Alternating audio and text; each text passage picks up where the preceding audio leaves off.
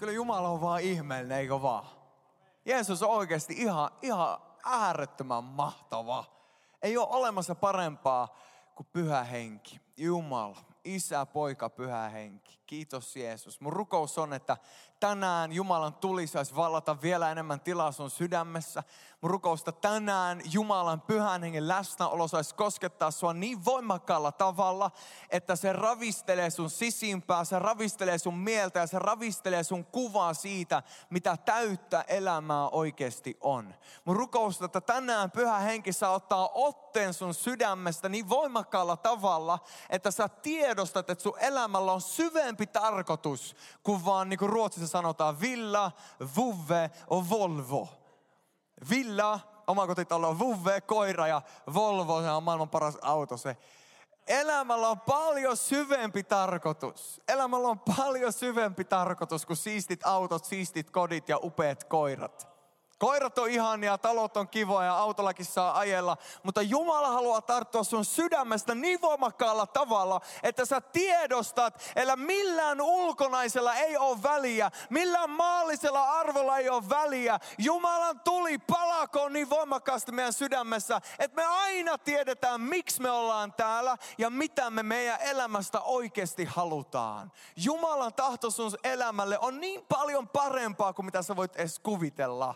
Hallelujaa! Kun hänen tulensa syttyy sussa ja loistaa susta, niin sä löydät todellisen elämän. Moni uskovainenkin on tylsistynyt. Moni uskovainenkin elää sellaista elämää, että jos tässä on kaikki, niin mä en tiedä, mitä mä elämälläni teen. Uskoon tulo on mahtava asia, se on avainasia. Mutta Jumalan tahto on, että se uusi elämä, joka on sun sisimmässä, saisi ruveta loistaa esiin sun elämästä. Silloin se todellinen uusi elämä tulee myös sun todelliseksi elämäksi. Ja silloin sä löydät ilon, silloin sä löydät vapauden, silloin sä löydät syy, miksi me ollaan täällä. Hallelujaa.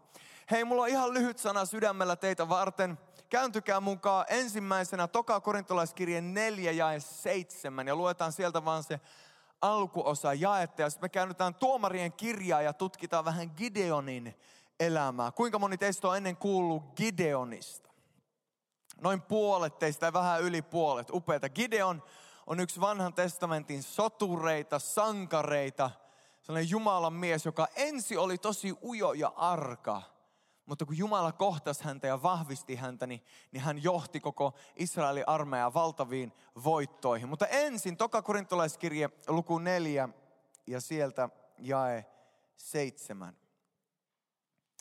Tämä aarre on meillä saviastioissa. Tämä aarre, Paavali tässä kirjoittaa siitä aarteesta, joka usko on, joka pyhä henki on. Tämä aarre, Jumalan läsnäolo. Tämä aarre on meillä saviastioissa, jotta tuo suunnattoman suuri voima olisi Jumalan eikä näyttäisi tulevan meistä. Tämä aarre on meillä saviastioissa. Käänny sun naapurin puolelle ja sano hänelle, sä oot saviastia. Sä oot saviastia, sä oot saviastia, sä oot saviastia.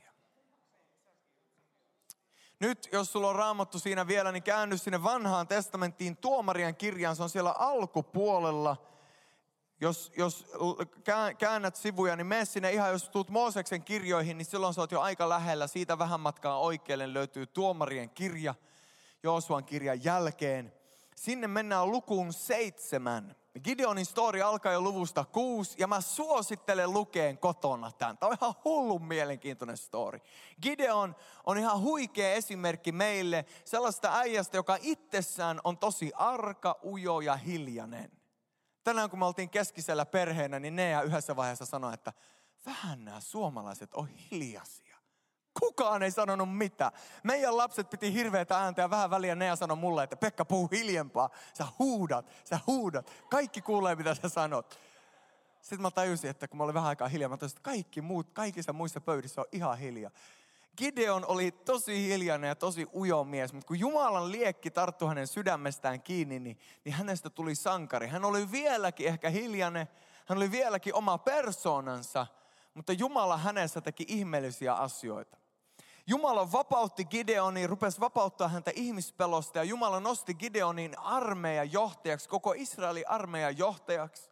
Ja Gideon rupesi näkemään voittoja. Ja Gideonin armeijassa oli 32 000 ihmistä. Kuvitelle koko Seinäjoki kun puhutaan Seinäjoista, niin ei nyt puhuta Ylistarosta ja kaikista näistä, mitkä sitten ollaan niin liitetty tähän kaupunkiin ja sillä tavalla saatu 60 000 asuu Seinäjoilla. Ei täällä ihan oikeasti 60 000 asuu, se on enemmän se 30 000 suurin piirtein, jos me ihan rehellisiä ollaan, eikö vaan? Totta kai me haluttaisiin olla isompia, on se kiva vähän rehellinen, on 60 000 täällä. Mutta mut ehkä realistisempaa on se suurin piirtein 30-35 000. Kuvittele koko Seinäjoki on sun armeijassa. Kuvittele, että sulla on SJK-armeija, siihen Seinäjoki armeijan kuuluu 32 000 ja sä oot se armeijan johtaja ja vihollinen seisoo vastassa, vihollinen Midian. Sä voit vaikka kuvitella, että se vihollinen on Lapua tai Tampere tai Ruotsi. Ruotsihan on hyvä vihollinen. Ruotsiahan on kiva aina vastusta. Mieti, että sulla on 32 000 sun armeijassa. Sä oot Jumalan mies, sä oot Jumalan nainen, sä johdat tuota armeijaa, 32 000. Sulla on hyvä mieli. Sä tiedät, että minkä näköinen vihollinen tahansa tulee vastaan. Meitä on hyvä porukka, me voidaan vastustaa ja me tullaan voittaa. Midian seisoo teitä vastaan, Ruotsi seisoo teitä vastaan. Ja, ja Jumala tulee ja sanoo, että teitä on liian monta.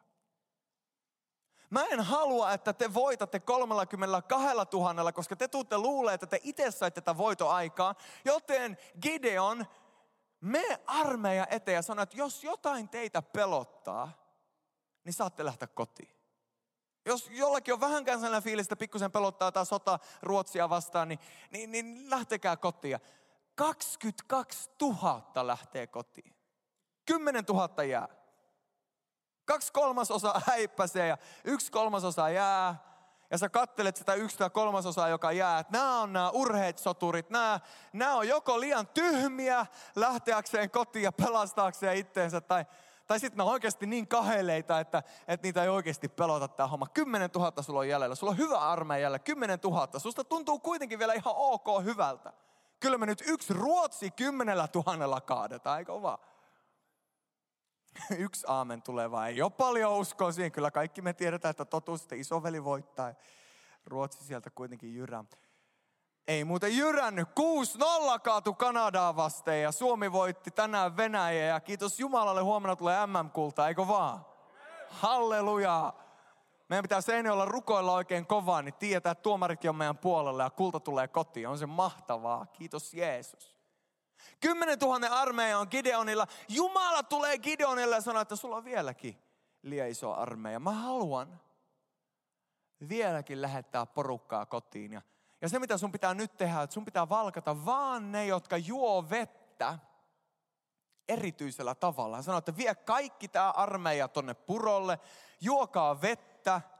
Ja vaan ne, jotka juo erityisellä tavalla, en tiedä oliko se sitten pikkusormi ilmassa, tai, tai itse asiassa tiedän, raamatun, raamatun historiat, tutkijat sanoo, että, että oli paimenilla oli tapa juoda vettä niin, että ne kasto käden veteen ja sitten nuoli ve, sen veden kädestä. Ja sitten aina kasto vettä ja tätä ne pystyy olla seistä ja olla valppaana. Ja kaikki muut menee polville ja rupeaa jopa lappaan käsillä tai naama vedessä – ja Jumala sanoi, että haluan, että valitset armeijasi vaan ne, jotka lipoa. Eli vaan ne, jotka työntää käden veteen ja nuolee kädestään. Arvaa kuinka monta niitä oli. Jos olet lukenut storin, niin sä tiedät. Heittäkää villi arvaus.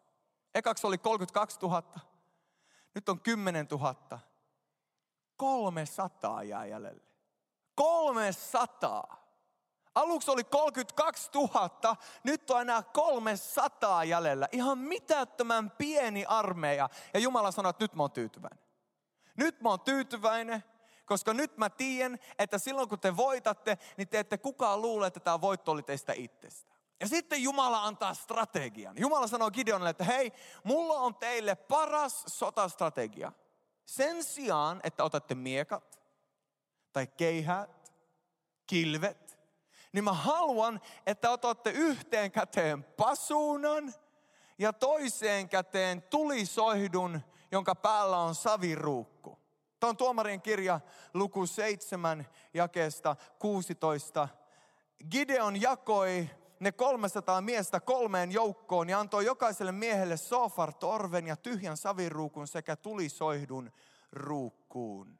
Hän jakaa nämä kolmeen tiimiin ja lähettää ne Midianin armeijan ympärille. Kuvittele Midianin armeija tuhansia ja tuhansia sotilaita ja 300 levitettynä armeijan ympärille. Niillä on käsissään sofartorvi ja tulisoihtu. Torvi ja soihtu.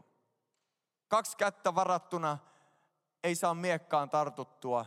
Inhimillisesti ajateltuna aika tyhmä strategia. Jakeessa 20 eteenpäin. Niin ne kolme joukkoa puhalsivat sofar torviin ja murskasivat saviruukut. Miehet ottivat vasempaan kätensä tulisoihdut ja oikean torvet, puhalsivat niihin ja huusivat Herran ja Gideonin miekka. Kukin heistä seisoi paikallaan leirin ympärillä, mutta koko leiri lähti huutaen juoksemaan pakoon. Kuvittele tämä tilanne. 300 äijää menee seisomaan ympäri leiriä kolmessa eri joukossa. Niillä on mukanaan tulisoihtu vasemmassa kädessä, torvi toisessa kädessä ja sitten tulee hetki, kun pitää puhaltaa. Tässä vaiheessa, jos niillä olisi ollut pupu pöksyssä, tässä vaiheessa, jos ne ei olisi luottanut Jumalan voimaan ja ne olisi kattonut vain inhimillisesti tuhansia vihollisia, mulla on molemmat kädet varattuna – jos nämä vähänkään yrittää heittää keihästä tai muuta, niin aika pahasti käy.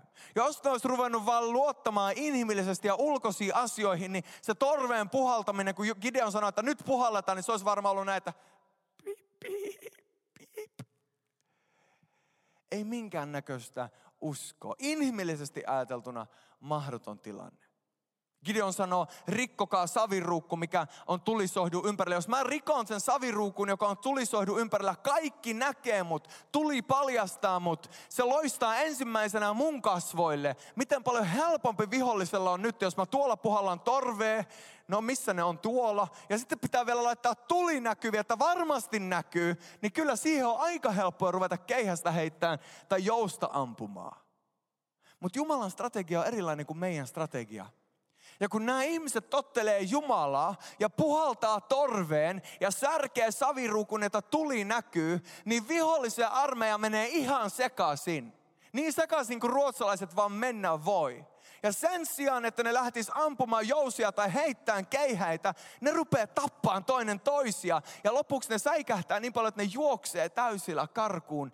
Ja Israelin armeija saa ihan hullu jymyvoiton.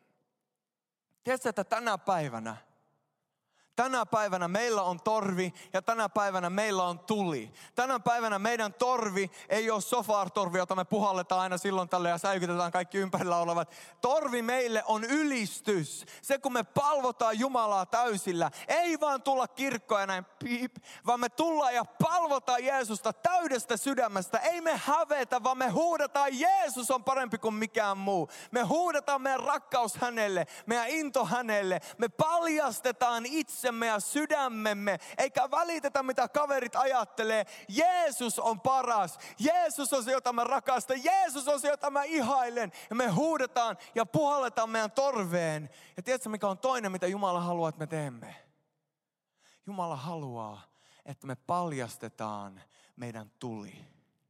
Jeesus sanoo, että jos sulla on lamppu, niin kukaan ei ota lamppua ja pistä sitä vakaan alle. Kukaan ei ota lamppua ja pistä sitä piiloon, vaan se laitetaan paikkaan, josta se valaisee. Jumalan tahto ei ole, että sä pidät sun aarteen sun saviruukussa ja annat sen olla piilossa ja pidät nuttuski, niin kuin Toni sanoo. Ei, vaan päinvastoin Jumalan tahto, että me revetään takki auki ja annetaan Jumalan kirkkauden loistaa. Jumalan tahto on, että me nostetaan meidän tulisoihtu ja rikotaan se saviruukku. Ja tiedätkö, että joskus Jumala sallii meitä tapahtua sellaisia asioita, jotka inhimillisesti tuntuu siltä, että saviruukku menee rikki. Inhimillisesti tuntuu siltä, että tämä ulkoinen ihminen, mä en tiedä mitä mulle tapahtuu. Mä en tiedä, miksi mun pitää käydä läpi tämä. Mä en tiedä, miksi Jumala sallii kalliita mulle, mutta joskus Jumala sallii jotain sellaista, että meidän saviruukku rupeisi tulemaan pieniä murtumia niin, että se kirkkaus, joka on sisällä, voisi ruveta loistaa näkyviin. Tiedätkö, Jumalan tahto sun elämälle on, että sä loistat. Jumalan tahto sun elämälle on tehdä susta tulisoihtu. Ja Jumala haluaa, että sä poistat kaikki esteet ja anna tulee loistaa vapaasti. Anna tulee loistaa kirkkaasti. Anna tulee palaa. Hallelujaa. Ja tiedätkö, että Jumala voi voittaa kolmen sadan kautta ihan yhtä hyvin kuin 32 000 kautta. Jumala ei tänäänkään eti välttämättä sitä, että jokainen meistä sanoisi, tässä mä oon. Ja että jokainen meistä sanoisi, että Jumala, mä en halua, että mun on esteenä, vaan mä haluan, että sun kirkkaus loistaa. Jumala ei välttämättä tarvii, että me kaikki nousemme, mutta Jumala etsii joitakin, jotka nousisi. Jumala etsii joitakin, jotka sanoisi, mä en enää pelkää. Mä en halua olla osa sitä porukkaa, joka lähti kotiin ja otti pallon mukanaan ja sanoi, että mä jään tänne. Jumala haluaa nostaa tänä päivänä sellaisen joukon, sellaisen joukon, joka sanoo, mä en halua hävetä, mä en halua pelätä, mä tiedän kuka on mun Herra, mä tiedän sen tulee, joka musta jossa asuu. Ja mä ymmärrän, että joskus mun saviruukku, minä itse on ollut esteenä, mutta mä haluan ostaa, ottaa sen saviruukun pois. Niin että Jumalan kirkkaus saa loistaa. Ja tiedätkö, että Jumalan tahto tänä iltana on kutsua ne, jotka sanoo, tässä mä oon. Ja kutsua ne, jotka sanoo, tässä mä haluan, että mun kirkkaus, Jumalan kirkkaus loistaa mun kautta. Jumalan tahto tänä iltana on kutsua sut, joka sanoo, Herra, ota mut mun saviruukku ja se aarre, jonka sä oot tänne asettanut. Ja anna sen ruveta loistaan tämän maailman keskellä. Tänään me ollaan kuultu meriltä niistä unelmista, joita Jumala haluaa asettaa Artulta, siitä auringosta, joka on nousemassa ja siitä päivästä, joka on tulossa. Ja Gloria jako siitä, miten Jumala on oikeasti herättämässä tulta tässä sukupolvessa, joka tulisi menee eteenpäin täältä aina maan äärin saakka. Mä uskon, että Jumala haluaa herättää sellaisen sukupolven, joka on täynnä tulta. Mä uskon, että Jumala haluaa sytyttää sellaisen sukupolven, joka sanoo, että mä haluan ottaa vastaan syvemmän kutsun mun elämään. Mä haluan ottaa vastaan Jumalan tarkoituksen mun elämään. Mä uskon, että Jumala tänään haluaa uudelleen sytyttää sydämiä. Tänä iltana Jumala haluaa langettaa tulta sun elämään.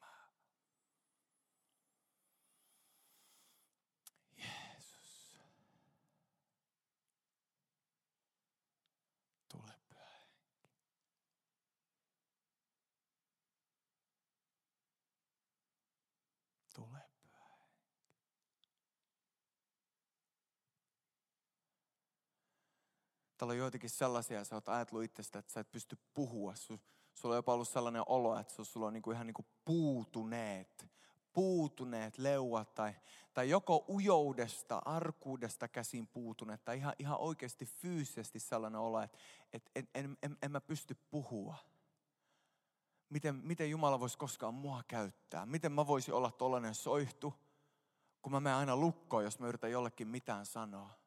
Että Jumala haluaa tänään sytyttää sun sydämen palaan. Niin, että kyse ei ole enää siitä, että osaatko sä puhua tai ei, vaan hänen rakkaus loistaa sun kautta niin, että se näkyy, niin että se kuuluu. Ilman sanojakin se näkyy ja se kuuluu. Pyytsi, että bändistä ainakin Johannes ja Johannes ja siellä on Johannes, kiitos. Johannes, jos tulisit soittamaan ja kiitos Herra. Olla rukouksessa. Jumala, Jumala haluaa tänään tehdä jotain ihan erityistä. Kiitos Jeesus. Kiitos Jeesus. Joo, Joonas, tuu säkin vaan kitara. Halleluja.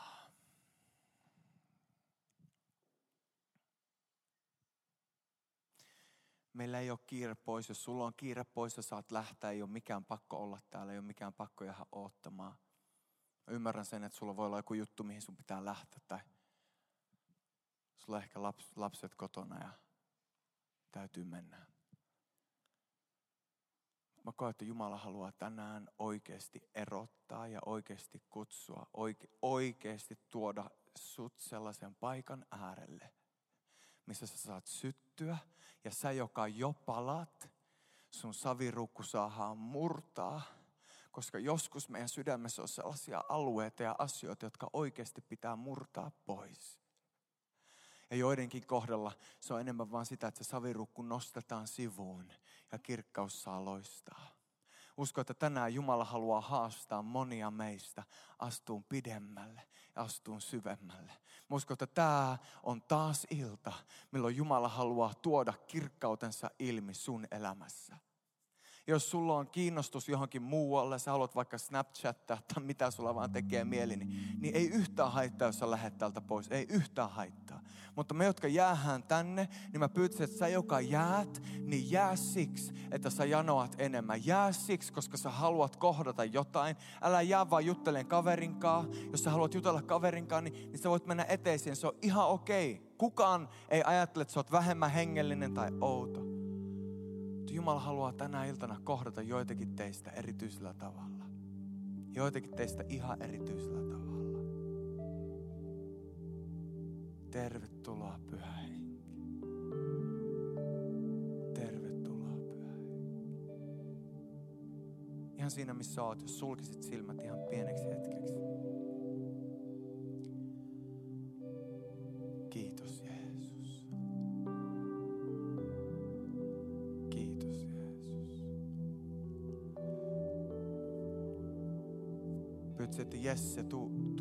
Se, mitä sun sydämellä on ja johda meitä rukoukseen. Voi olla silmät kiinni tässä Jumala edessä.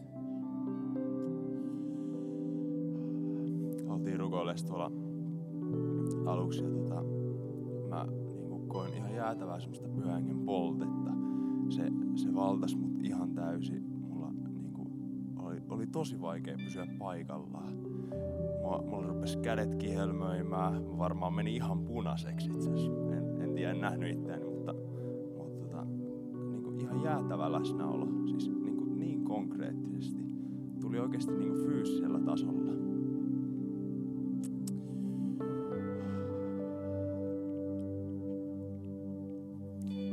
Kiitos Jeesus, että me saadaan mennä hengessä vaan pidemmälle ja syvemmälle. Kiitos Jeesus, että ei, meille ei aseteta rajoja siihen. Me voidaan aina pyytää lisää Jeesus, sä tuut tarjoamaan sen.